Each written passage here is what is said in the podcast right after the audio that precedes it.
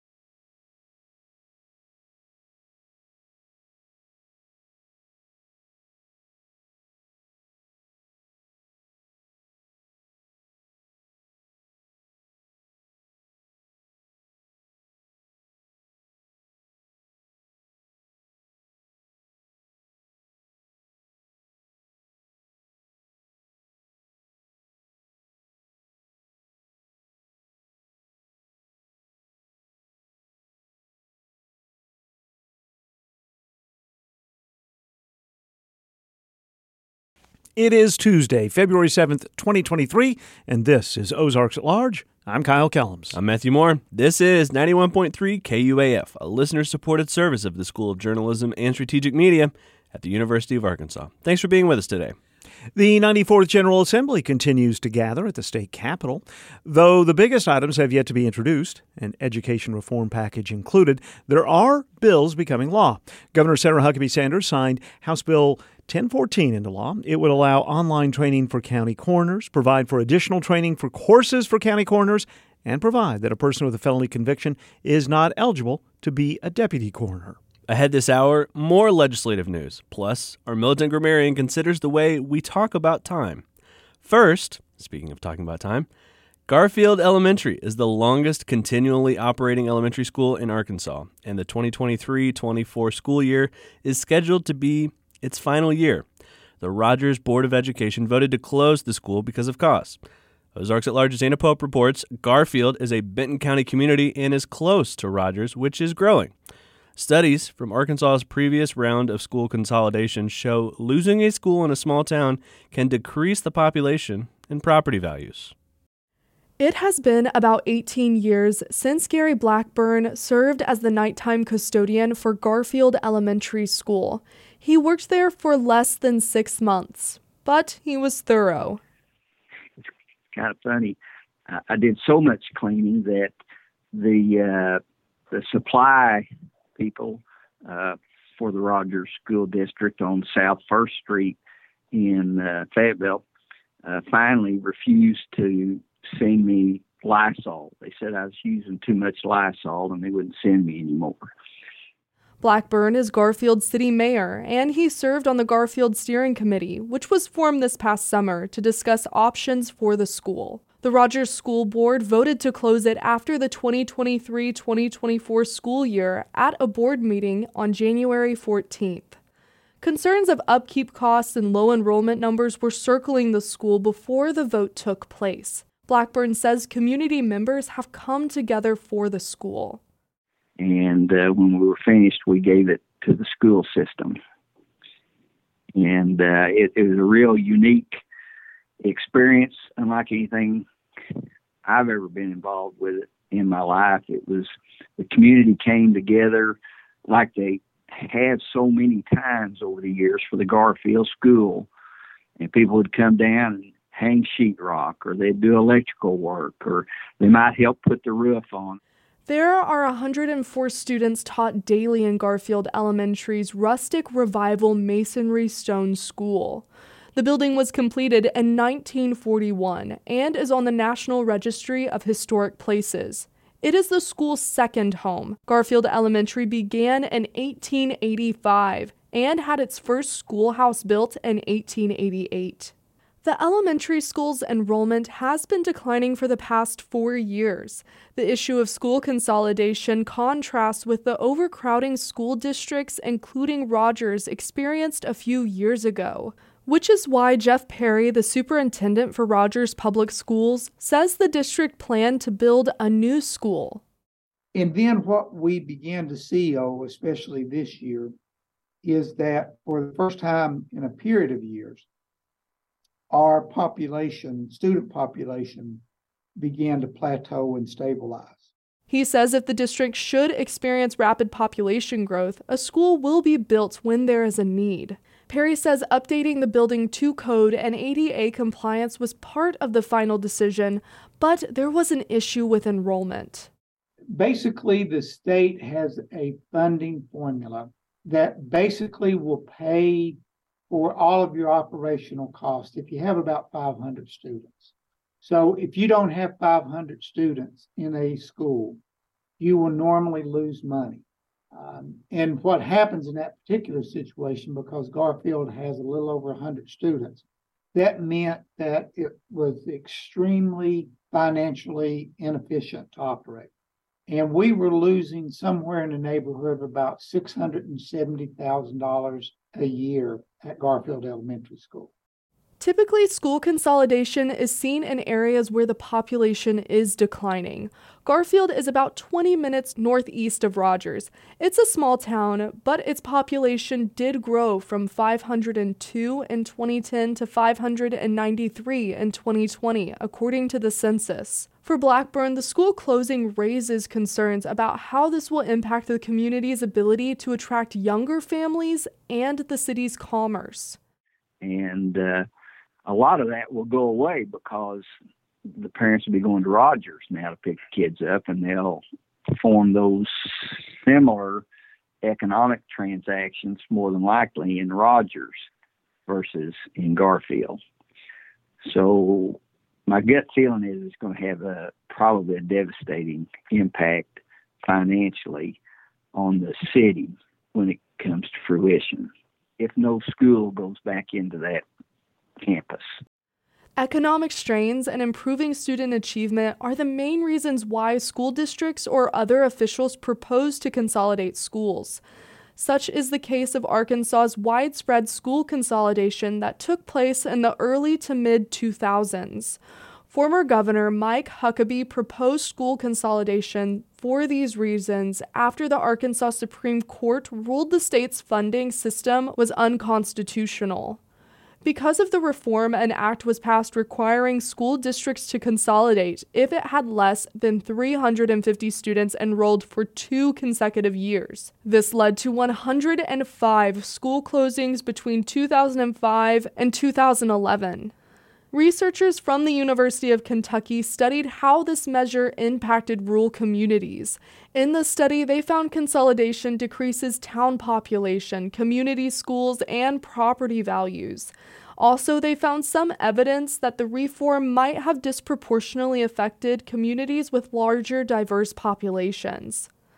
Another study from researchers at the University of Arkansas found the widespread consolidation had neither null nor positive effects in student achievement, and no evidence of it resulting in large cost savings. One of the study's authors, Josh McGee, a Department of Education reform faculty member, associate director of the university's Office for Education Policy, and Arkansas's chief data officer, says they found small school closings impact the community. Uh, but what we saw in the research is that actually closing schools can accelerate those negative population trends and have other negative impacts on a community uh, it uh, is interesting that uh, that Rogers chose to close the Garfield Elementary School, given the growth in the area and the potential uh, for additional growth uh, expansion in that area. McGee says schools are asked to perform tasks requiring more personnel, like managing lunch programs and class sizes, adding social workers, or bringing in college counselors to increase the college going rate. This leads to cost variations. He says there is no silver bullet for school districts addressing economic issues, so districts take different approaches. Whenever a school like this is closed, as you noted, this school is relatively small. Those students are absorbed by other schools in the district. Uh, I imagine that the impact on any one school is not going to be huge, and that also the personnel of that school will likely be absorbed uh, by the district. Uh, however, it can mean that that individual community where that school was located no longer has an anchor institution uh, that uh, both employs people but also is the hub of community activities. Perry has been a superintendent for years and lives in Garfield. He says living in a rural space has its benefits and challenges, and rural communities across the country are balancing the viability of a small rural school. This is happening across the entire nation right now. I've been in four different states. I have been a superintendent in four different states. In every one of those states, during my 10 years, 18 years as superintendent, we've consolidated schools in every one of them. And the problem being is that while there is an emotional connection, while there is a great cultural significance, at the end of the day, you've got to be good stewards of the taxpayers' money. And that particular emotional attachment, you can't continue to make decisions based on that. because somewhere there is somebody that is suffering the consequences of your failure to to take action. Once the school is closed, a charter school will have the right of first refusal unless the district decides to use it in a committed project or new construction project. For Ozarks at Large and the Bruce and Ann Applegate News Studio 1 at the Carver Center for Public Radio, I'm Anna Pope. State lawmakers have advanced a bill which would require more detailed address information for sex offenders to be published online. Members of the Senate Judiciary Committee yesterday advanced, advanced House Bill 1004, sponsored by Republican Representative David Ray of Maumelle. Ray contrasted his bill to current Arkansas law, which only requires street block numbers to be listed on the sex offender registry. That could be a dozen houses, it could be two dozen houses, it could be as many as a 100 houses. You know, in rural areas, we don't have blocks. And so it's not particularly instructive for rural areas either. Um, so it just adds a level of specificity to what's contained in the registry. John Sarna, a registered sex offender, was the only member of the public to speak against the bill. He said it would be redundant since law enforcement already has access to sex offenders' addresses. Once a person who has offended and is back into the community, they are not going to offend again research, peer reviewed research supports this finding. Arkansas is one of four states not requiring detailed address information on their online sex offender registry. Committee members voted unanimously to send the bill to the full Senate for consideration. Arkansas Medicaid recipients took to the streets yesterday to voice their dissatisfaction with the program. Arkansans who receive health insurance coverage from the program delivered a list of concerns to the main office of the State Department of Human Services, which oversees Medicaid. Jackie Webster with the group Arkansas Community Organizations says people they surveyed had a number of common complaints. A lot of people talked about how long the process was. A lot of people talked about uh, the customer service. A lot of people wanted their case manager back, you know, where there's no assigned person to one file anymore. Recipients also spoke about long wait times and the need for better dental and vision coverage. About 1 million Arkansans currently receive health care coverage through the state's Medicaid program. Calling all aspiring musicians, NPR's biggest music competition is back. Wow! I'm Taylor. Welcome to my Tiny Desk concert. And thank you for having me at the Tiny Desk along with my good buddy here, Stingy. This is um, an interesting setup here. NPR's Tiny Desk contest is back for 2023. You could join a chorus of your favorite artist in playing the famous Office Studio. The contest is open to unsigned artists 18 and older. All you have to do is submit a video of yourself performing one song from behind a desk. Entries are open on February 7th through March 13th. For rules and guidelines, visit tinydeskcontest.npr.org. At the tiny desk at NPR.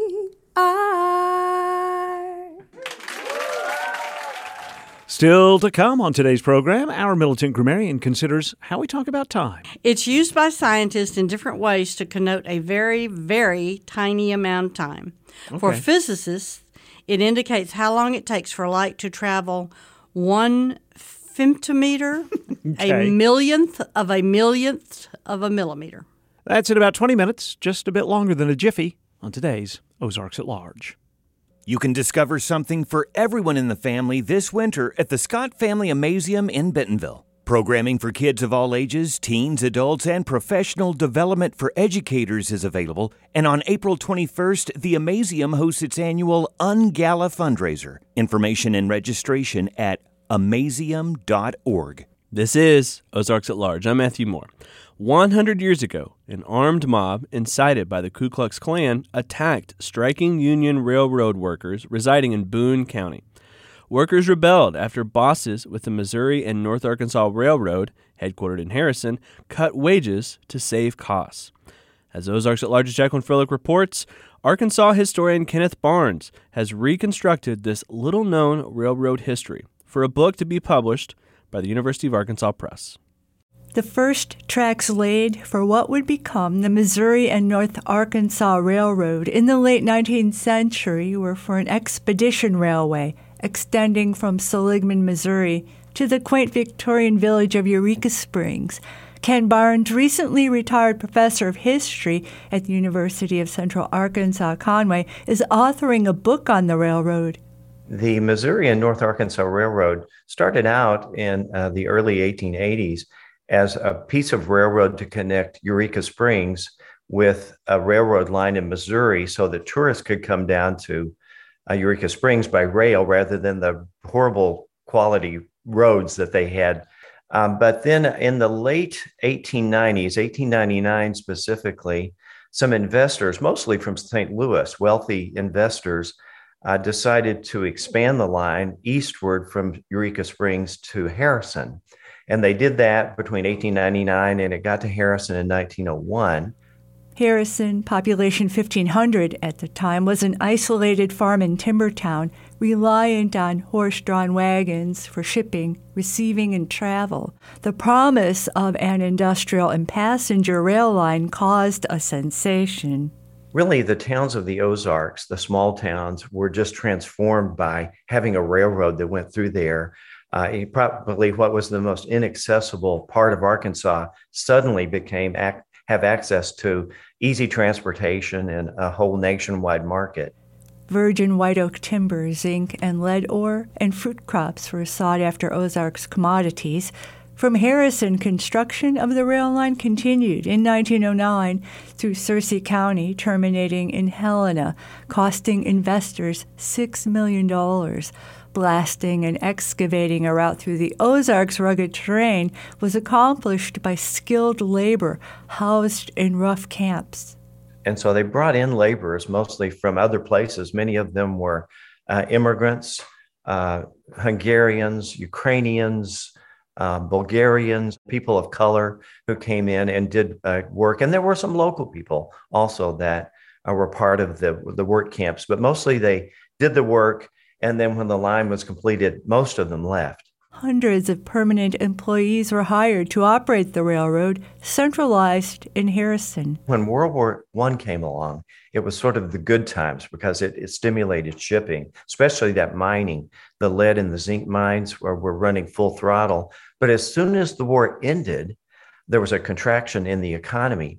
And then also, one of the factors was that the federal government nationalized the railroads for about two years during World War One, and they set an, an, a national wage scale. So a worker on the M&NA in the Arkansas Ozarks would make the same wages as some railroad worker in New York or Philadelphia. Railway freight handlers, yard workers, locomotive engineers, and mechanics often worked 12 to 16 hour shifts in dangerous conditions there were about 900 employees for the M&NA in total, and they did all kinds of different jobs from conductors to firemen to brakemen to maintenance of way workers. They had people who did repair and construction work in the shops in Harrison. Harrison was the headquarters of the railroad. The office staff was there. And then also the uh, maintenance facilities were in Harrison. And they were represented by a number of different unions uh, there are actually 16 uh, railroad brotherhoods that um, represented these union workers uh, by occupation. So there would be a, a fireman's union, there would be a conductor's union, and so forth. Locals at first supported the unions, the record shows, but railroad management did not, ordering a 20% wage cut to take effect in February of 1921 to save costs. When union workers walked out on strike, railroad bosses took action. They brought in strike breakers. They advertised to bring people in from Kansas City, St. Louis, and places like that to work for the railroad. And that really made the strikers angry when strike breakers, so called scabs, were brought in to take their jobs. And they responded with some acts of sabotage, doing things like burning some bridges, uh, putting um, uh, acid in the water tanks to foul up the engines of the uh, locomotives and other kinds of things that was going to provoke a reaction among the railroad owners, as you can imagine. The strike continued for six months, but damage from ongoing sabotage cost the railroad, which ceased operations for eight months. Uh, destruction and sabotage in that period ended, uh, but people truly suffered who had become dependent upon shipping uh, for their business needs, like uh, timber products, as you can imagine, piled up and were decaying alongside the tracks, you know, in the Ozarks. Fruits uh, rotted in the fields that couldn't be taken to market and so forth. So it was a hard time. By summer, trains were running again. Uh, because the federal government gave the railroad a $3 million subsidy or loan just to simply get it running again. But almost immediately after it was running, the sabotage and the destruction continued. Uh, and it was even magnified in the fall of 1922 by the driest fall uh, on record in the Ozarks. And so it would make just a spark from a train uh, ignite the pine wooden bridges of, of, the railroad. So all kinds of uh, destruction. Some of it probably caused from faulty equipment. Uh, some of it caused by you know, actual depredations by strikers, came to a crisis uh, at the end of the winter. But at that point, strikers claimed industry goons were responsible for the railway sabotage. Strikers actually said that the railroad were burning their own bridges just to create a pretext, a sort of false flag kind of situation, uh, to provide them with an excuse to put the strike to an end once and for all. Citizen committees formed to combat railway union strikers pressed into action by railroad management. In fact, the manager, general manager of the railroad, basically put it to the people of the Ozarks uh, in a like a news release, a public announcement that said, "Okay, folks, it's up to you. If we're going to have a railroad, the public, you folks are going to have to do something about it." And that was the impetus for like an armed mob to gather and come to Harrison uh, to put an end to the strike. A thousand people gathering on one day at a single moment uh, on Monday, the 15th of January, about 100 years ago this month, uh, to put an end to the strike.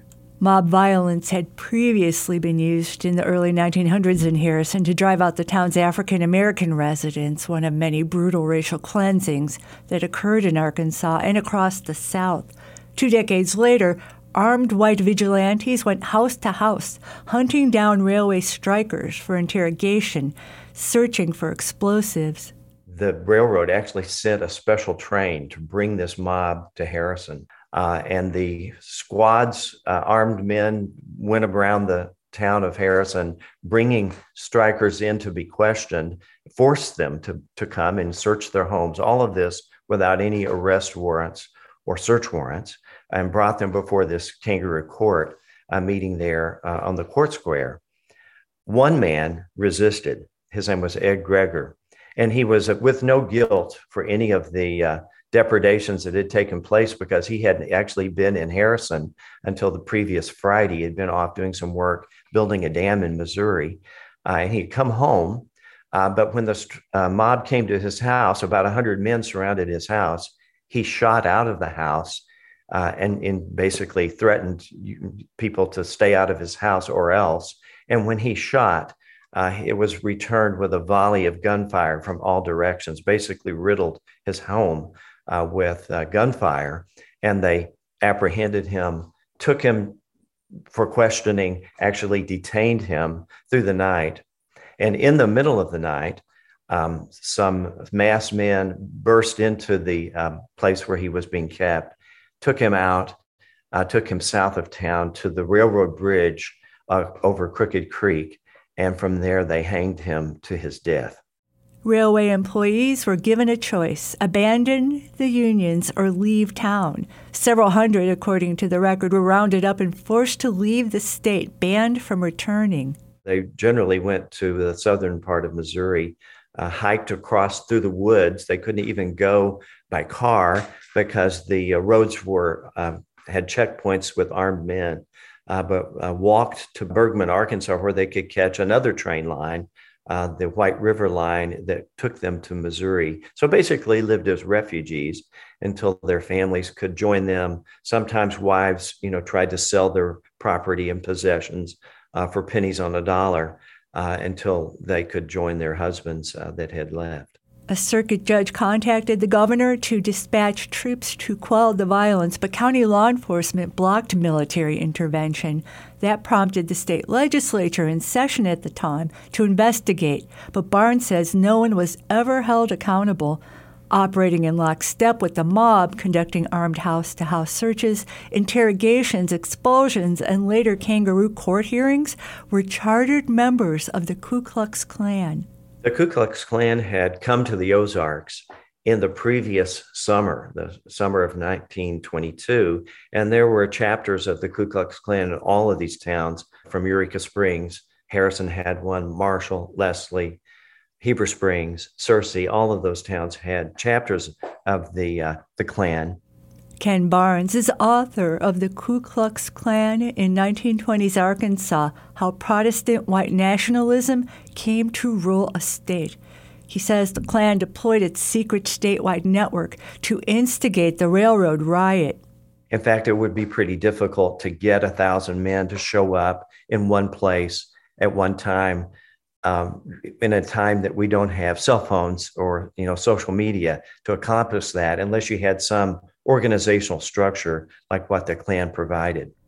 The Missouri and North Arkansas Railroad continued to operate until the late 1940s. Multiple bridge failures, railroad facility fires, devastating floods, declining profits, competing rail lines, and persistent labor unrest shuttered the railroad. Part of the nature of why the uh, Missouri and North Arkansas Railroad was hardly profitable ever was because it just had so many steep grades and then so many curves to navigate as compared to other railroads uh, that would be going through flat terrain. Uh, it was just hard to um, carry as many cars, uh, to pull as many cars on the MNNA, uh, and thus, you know, they couldn't be as profitable, couldn't go as fast. Uh, and they struggled with that the entire uh, time of the railroad. Traces of the abandoned rail line remain on the Ozarks, the hacked timber and steel ties removed and salvaged long ago. For Ozarks at Large, I'm Jacqueline Froelich. In celebration of Black History Month, our podcast partner Undisciplined will be hosting a live podcast recording. Undisciplined Black Erasure in Northwest Arkansas will be hosted at the Squire Jehagan Outreach Center on Thursday, February 9th at 6 p.m. The panel will include Sharon Killian, president of the Northwest Arkansas Black Heritage Association, Professor Ngozi Brown, an expert of historic preservation, Tommy Davis, a descendant of the Northwest Arkansas Historic Black Community, and Chris Seawood, a member of the Northwest Arkansas MLK Council. For more details and to reserve your spot at this event, head over to kuaf.com slash live podcast. Hey, it's A. Martinez from Morning Edition. Waking up your body every morning is hard enough, so why not make waking up your mind easier? Every morning, we bring you the latest news and headlines, plus a little something to make you smile, think, maybe even laugh, so you can get those neurons fired up for the day ahead. So wake up your brain with us. Listen to Morning Edition from NPR News every weekday. You can listen to Morning Edition from 5 to 9 a.m. every weekday morning on 91.3 KUAF. I could listen to that music in that uh, Yeah, promo me too. a long time. Me too. It makes me feel good. Another weekend, another set of impressive performances by Razorback track athletes. Both the women and men were at the New Mexico Collegiate Classic in Albuquerque this past weekend. The men ran the second fastest 4 by 400 meter relay ever as the Razorbacks broke the school record with a 3 minute 1.09 second victory. Arkansas's time only trails the collegiate record of just over three minutes set by USC in 2018. That's the fastest time ever run. Yeah, that's a little faster than my personal record. Yeah, there you go. Jordan West won the shot put with a career best toss of nearly 66 feet and 6 inches to hand Turner Washington of Arizona State his first loss indoors since February of 2020. So now the men's indoor track team ranked number one in the country. The women's team is ranked second. There is a new home attendance record for Razorback Gymnastics. Friday night, the team performed in front of just more than 11,000 fans in Bud Walton Arena. Arkansas responded with the third highest team score in program history. Though that wasn't quite enough, as Arkansas fell to number two, Florida. And the baseball season off to a good start for the University of Arkansas Fort Smith Lions. UAFS won their first two games this past weekend, defeating East Central University out of Ada, Oklahoma, and Ouachita Baptist out of Arkadelphia, Arkansas, on Friday and sa- Saturday afternoons, respectively. Up next, the home opener at Crowder Field Friday afternoon at 1 o'clock. By the way, the Arkansas Razorback baseball season starts a little bit later this month. Do you think that comes with free mittens for attendance at the games this early in the year? No. having having attended early collegiate baseball, bring your own mittens. It's the Community Spotlight on KUAF. I'm Pete Hartman. Today in the Nancy Blair Operations Studio, joined by Amanda Beilfuss. Amanda, president of the Natural State Roller Derby. How are you? I'm doing good. How are you? Very, very good. Tonight at Prairie Street Bar and Tap, it's their trivia night. This is something they started actually, I believe, back in October, November of last year. What they do is have trivia night, but they always pick local nonprofit to help spread the word, help spread support for them. We'll get into the specifics of that. Uh, I mean, there's been a couple of different uh, leagues in this area. We used to be Northwest Arkansas Roller Derby and Benton County Roller Derby. And in 2020, right before COVID, um, we joined forces and made one amazing league. So now we are Natural State Roller Derby. Uh, we're kicking off our first official season, and our first official game is actually this Saturday. Okay. Um, so we're pumped and excited and ready to hit the track again. This Saturday is actually a double header. Okay. Natural State Roller Derby is taking on Rocktown Roller Derby. They're out of Little Rock. Um, and then there will be a mashup game immediately following, which is skaters from all over the states around us sign up to play, and we just divide them up in teams and they have fun. Um, we will also have Peace at Home Family Shelter there, and we'll be taking donations for them, and they will also have a booth set up for people to talk to them and get more information about uh, what they do. Of course, listeners of the Community Spotlight should be well aware of Peace at Home. They've been uh, a, a long time guest on this. It's just such a strong, strong nonprofit in our Mhm. community. Very, very cool y'all are working with them.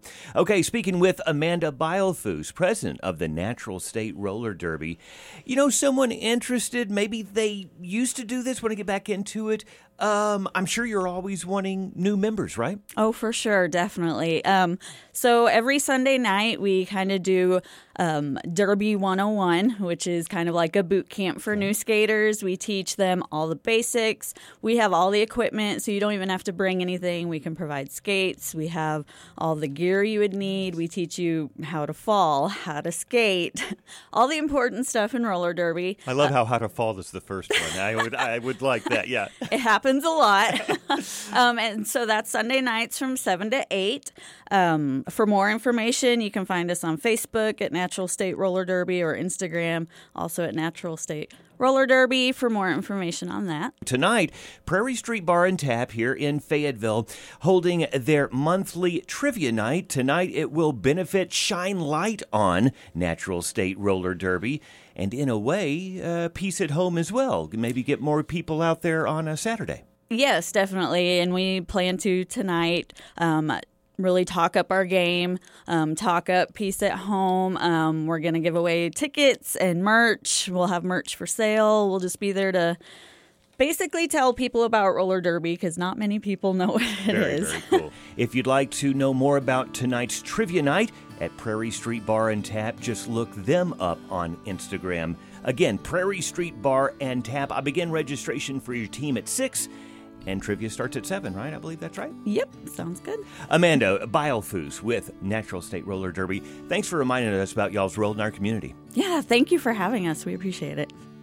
The Community Spotlight and KUAF. Your voice matters. This is Ozarks at Large. Black History Month is being observed across the University of Arkansas campus. The Center for Multicultural and Diversity Education will host a performance by Dallas Black Dance Theatre in the Faulkner Performing Arts Center Thursday night. There will also be an opening of a new photo exhibition of current UA students, staff, and faculty titled Better in Black Monday evening, the 13th, in the Ann Kittrell Gallery in the Arkansas Union on the U of A campus. Enriquez Daniels, the Assistant Director of Multicultural Programming and Diversity Education at the University of Arkansas, provided creative direction for the Better in Black exhibit. Yesterday, he came to the Anthony and Susan Hoy News Studio to talk about the upcoming events. So for me, events come extremely easy because I just have that mind and I've done events for years and kind of as a side hustle. And so being able to merge the two with my current role on campus and kind of making it happen for students and programming, uh, my process is one, um, be very intentional about who I'm doing it for. Um, kind of think about think that through. Then I think location, logistics, title. So it's like all these things that go into it. But for me, it's so important to create a rare experience because I feel like it can get a little cookie cutter when it comes to higher ed. So like I always try to find different things to add into these programs to make them work. Yeah. I like that. That was like an, an audio exclamation. point. I try very hard. Ding. Yes. Uh, let's talk about Dallas Black Dance Theatre first. Absolutely. All right. Uh, what I know of this troupe is they're innovative. Yes. They're incredibly well respected. Yes. And they're all very good looking human beings who are in incredible Gorgeous shape. people, yes. And they're black. So I think that's also a big deal because in ballet, and so this is kind of how I got to this this uh, company. I was thinking, okay, let's think about Black History Month and kind of how we what we always do traditionally. And I'm thinking ballet, and I don't know what it was. Maybe I was watching something on TV. I'm like ballet, so I started searching Black ballet. I went down this whole loophole, and I came up on the Dallas Black Dance Theatre, and I was like, okay, yeah, like I love this. I love this idea. Let me look into it. Looked up videos and ideas, and I'm like, let me let me just reach out to them, and and here they are. They're coming on Thursday. And then you were uh, showing me examples of better, uh, better in black. Better in Black. Yes. Better in black. Mhm. Tell me about that too. So Better in Black is a photo shoot idea. So bringing it back to myself, I always do a photo shoot for my birthday because I think it's so important to capture moments of your life and times in your life. Um, growing up, I don't have a lot of photos of myself, so like now I'm so big on taking them and taking memories. And social media also has driven that I think in everyone's lives. And so I was thinking, so what can I do? Uh, Black History Month is always celebrating the past and think and bringing up what people have done in the past. And you think about old images, so like I want to bring that to the present and celebrate the now at the university and capture time in Black students, staff, and faculty lives that we are having at this university because with our first black chancellor, we have Dr. Charles Robinson as the first black chancellor. We need to capture this, and it'll live forever. What I love about these two um, pieces of, of, of celebration this Mhm. month on the campuses, one is static, right? Yes. It's photos. Yes. The other is movement. Absolutely, yeah. It's like they they play so well off of each other. Um, that we have we reached out to the Dallas Black Dance Theatre for some photos, and their photos are amazing. Like they're moving, but they're in photos. It's crazy. So like bringing these two things together, um, it's like we, we're covering all all areas. You mentioned you think when you put something together, you're very intentionally thinking about who it's for. Absolutely. I believe from our first meeting, I remember you grew up in a small town. I did absolutely Roston, Arkansas. Roston, Arkansas. Yes. I grew up in a small town. And what, what uh? Lakeview on Bull Shoals Lake, Gotcha. North North Okay. I'm guessing neither you nor I, growing up, had many chances to see photo exhibits or ballet in our hometowns. None at all. So like, and the thing, and I've seen people have um, small dance competitions or like small things, but nothing like as large scale and as uh, classy as a ballet. So like, yeah, I never had the opportunity to see that or any art galleries at all. So yeah, I'm super interested in those things. And I guess, like you said, not being able to have it growing up has made me be even more interested now as I as I've gotten older.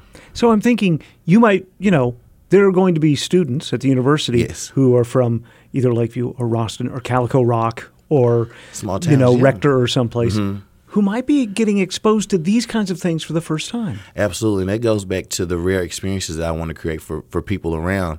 Uh, yeah, we want to broaden their horizons, open their eyes. It's just they open their eyes to just a whole new world. And this doesn't have to end this exploration on February 28th. Absolutely not. And I want this to live beyond the Black History Month. We get so caught up in only celebrating Black culture and Black history in these 28 days. And it's time for us to just do it all the time. And like, that's why I want the photos. The photos are going to live on. Like, they won't be erased. So they won't just be put aside. And on social media, lives forever. So that's why I want to bring it, bring kind of bring it to social media and have that have that here and kind of go on beyond those days uh, and bring those experiences even more as we move forward in the year.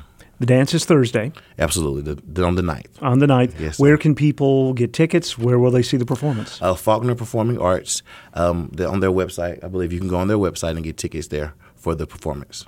And the photos? The photos, so it'll be in the Ann Kittrell Gallery on campus in the Arkansas Union, fourth floor. Um, Wednesday it will be up, but we're having a reception on Monday the 13th at 5 p.m. Something that I didn't really talk about is the goal, I think, of of of like just all of this stuff. And so for me, not only do I want to create rare experiences, I also want to like challenge colleagues, faculty and staff on campus to kind of think beyond what we've always done and what we've always been taught to do uh, for our students and kind of connect with them on another level. Uh, with this photo shoot, I want to really venture into social media because I think there's a we're missing a mark when it comes to social media and student engagement, and I think that this project hopefully will spark a interest in everyone to kind of challenge themselves to learn the students on a different level. And I know you're talking about students in campus community primarily, but this extends beyond the campus absolutely. borders. Yeah. Oh, absolutely. Like I think that seeing these students and seeing these photos, like I've had so many people like reach out that don't have anything to do with campus, and they're like, "Oh, look at like you know like look at what the U of A is doing." Even alumni is like, "Oh, look at my alma mater." Like they're doing it, and like I I love that. I want us to be in the front. We're in the front. We're we're leading from the front for sure. Thanks so much for coming in. Absolutely. Thank you so much. I I love it. Enriquez Daniels is the Assistant Director of Multicultural Programming and Diversity Education at the University of Arkansas. Dallas Black Dance Theatre's performance is Thursday night in the Faulkner Performing Arts Center. The Better in Black photo exhibition will have an opening reception Monday evening from 5 to 7 in the Ann Kittrell Gallery in the Arkansas Union on the University of Arkansas campus.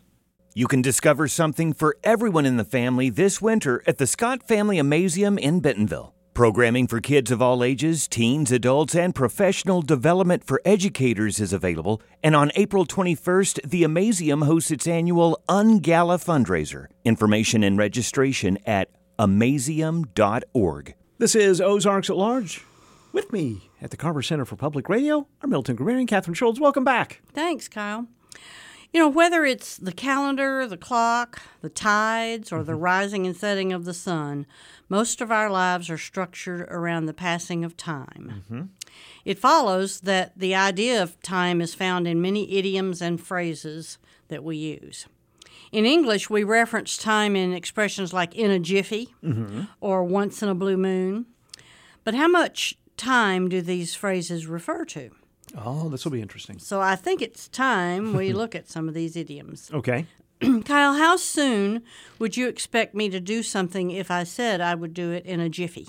I'd say within five minutes.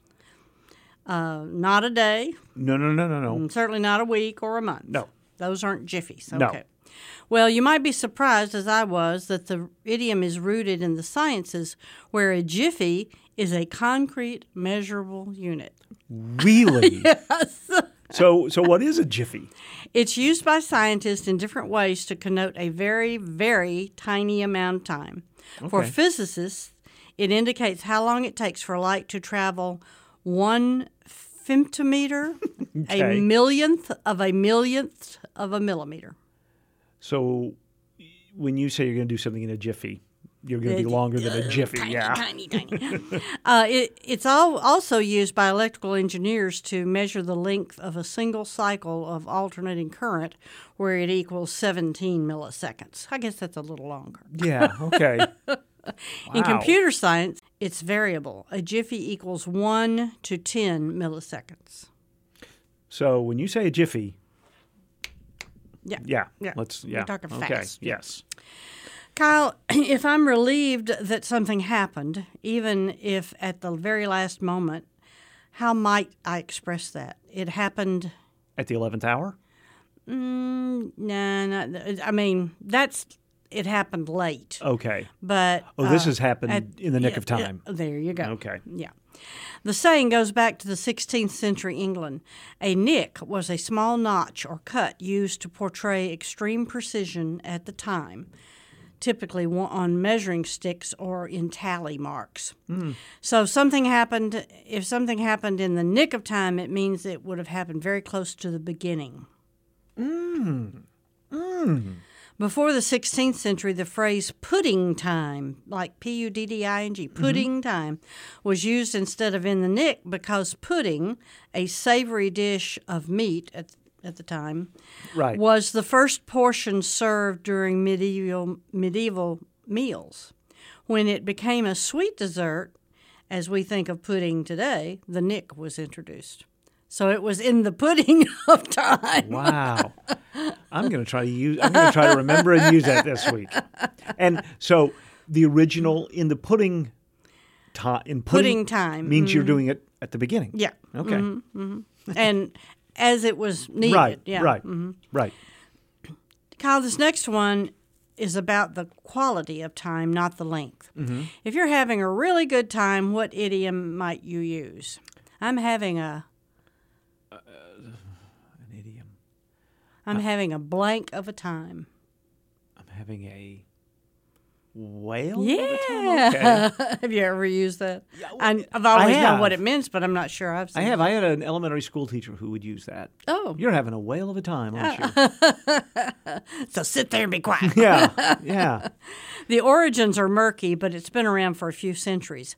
It likely came from seafaring whalers, oh. obviously, who began using the term to describe anything unusual or grand, referencing the lore surrounding whales. Yeah. Okay, that makes complete sense to me. I don't think I've ever used this next one, but I've heard it. In a few shakes. What does that mean? Well, I relatively quickly. Yeah. Yeah. Yeah. Just like Jiffy, it's a real unit of measurement. A shake. Yeah. In physics, Mhm. you know, that's physics for you. a shake is the unit of time used to measure the one step of a nuclear chain reaction. This equals 10 nanoseconds, which is Mhm. 10 billionths of a second. Oh my goodness. You know, physics comes Yeah, up with yeah, some well, great words. right. Quark Right. and charm. What's charm? I don't know. I've Okay. heard my husband say talk about it, but I don't know what it is. If you would like to go back in time to meet someone, or maybe undo something you did that you regret, what would you like to do idiom wise? Uh, so I want to go back in time. Mhm. I want to It's turn actually- back time. That well, turn back. The hands of time. there you go. I started to Okay. say it's a song. Right, Isn't right, it a Cher song? Yeah. yeah. Gen Z might be a little fuzzy on this one, but it refers to an analog clock. Oh, in the old movies with a face would- and hands. Yeah. Yeah. Mhm. The pointers that move around the face of the clock are called hands. So turning back the hands of time metaphorically means to go Sure. back in time. Kyle, I don't know if you still have to do this, but didn't you used to have to get up really early to go to work? about three thirty. And what idiom might you use to express that? Uh, the crack of, An idiom, not just Yeah, how yeah, you express it. uh, crack of dawn. Yeah. I call it the crack of hell. Yeah. Well. The 19th century uh, saying originated as the crack of the day. If Ooh, I not, like that. Yeah, if not at the exact moment the sun rises. The symbolism in this idiom refers to the thin line of sunlight that appears to make a bright crack in the sky as the sun appears over the horizon. If my dog could talk, I think she would call that time of day 15 minutes too late to get out of bed. Let's go for a walk before the crack of dawn. Finally, Kyle, if you're talking about something that happens really, really rarely, Mhm. what idiom might you use? Really rarely. Mhm. Once in a blue moon. There you go. Yes. You, you just you're a mind reader. I no, just can't no. believe I'm- this. There's an, a great Nanci Griffith song, just once in a very blue moon. oh yeah. Yeah. I don't know that. Beautiful know song. That one. Yeah. Astronomers could tell you exactly how rare this is. A blue moon is a special type of full moon that happens once every two or three years when a single month has two moons. That rare second full moon is called the blue moon. Did you know, that? I did, Mhm. and I actually organized most of an like 25 years ago. I did a Ozarks at Large. It was all sort of around Blue Moon, and of course there are people who will tell you it's something different. Oh, of course. Yes, yes. And these days there are no facts. So, That's you right. know. Having recently celebrated my 75th birthday, Kyle, I probably wouldn't be able to do this these days, but I have been known to stay out and dance until the cows come home. Our militant grammarian is Kathryn Shurlds. No need to tell me you'd like to be friends help me get back on my feet again. And if I miss you, well, it's just now and then, just once. In a very blue moon, just once in a very blue moon, just once in a very blue moon, and at the one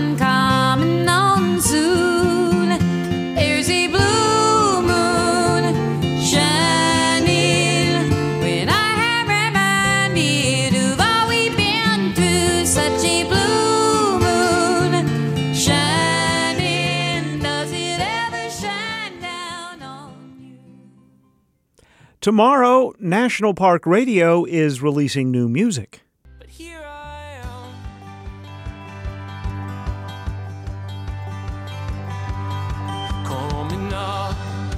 Jenny.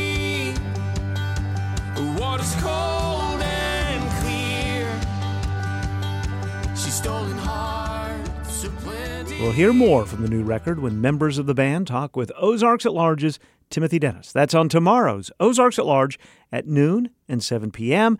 Always listen when you'd like with the absolutely free Ozarks at Large podcast. On the next Resilient Black Women, Joy and Denisha start the new year talking about resolutions and giving yourself grace and understanding during this time when everything around us seems to slow down. look to nature mm. For when you think about when you should be putting lots of energy behind things. And he's like, nature is at rest. And I was like, I kind of like this. I kind of like this idea of um, everything else is hibernating. Um, and here we are thinking, like, I need to do, do, do, and get, get, get. Joy and Denisha also talk about resolutions for their nonprofit organization, Resilient Black Women, whose mission is to dismantle stigmas and increase access to mental health care for Black women, women of color, and women everywhere.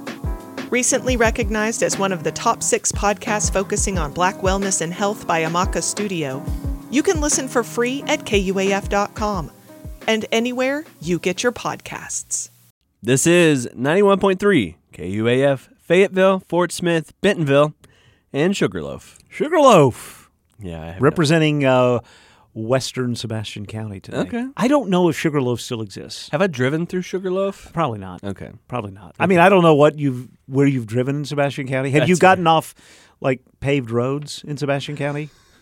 I mean, Sugarloaf. No, I haven't. It may be like um, Arcawana or Gobbler. Right. It may not exist except in our memories now. I don't know. And if Sugarloaf still has a sign saying it's there, I apologize. Yeah. It's just been a long time since I've been there. There you go. Uh, Matthew produced today's program, not in Sugarloaf, but in the Bruce and Ann Applegate News Studio 2 at the Carver Center for Public Radio. Contributors today included Anna Pope, Jacqueline Froelich, and Catherine Shurlds. We also received assistance with today's show from the news team at KUAR Radio, that's public radio for Central Arkansas and Little Rock.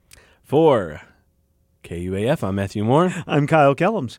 Uh, tomorrow, no, wait, uh, today, I'm going to be at Crystal Bridges Museum of American Art in Bentonville Uh-huh. talking about everything they've got planned for 2023. That'll be on our show early next week. Yeah, I'm sure that won't take very long based on their track record of the amazing things that they bring. I get to go into the museum the day it's closed. That's pretty cool. It's very cool. I did that once. Yeah? Yeah, for the uh, um, the event that they had. Uh, I'm blanking on it now. Uh, the music related one. Oh, the music related one. Yes. no, but it is kind of It's wild. It's funny because I don't like to be in a school building when it's closed. Yeah. It feels eerie or creepy. Mhm. But when I'm in a museum when it's closed, it just feels kind of cool. Yeah, yeah, you get like Ben Stiller vibes, right? Night Oh, not at the museum. Yeah, nothing comes alive in there. None of the of the pictures come alive. All right, we should probably wrap this. up. Uh-huh. Uh, thank you so much for listening. We will be back with a brand new edition of our show tomorrow at noon and seven. You can ask your smart speaker to please play Ozarks at Large. Thank you so much for listening. We'll be back with you tomorrow.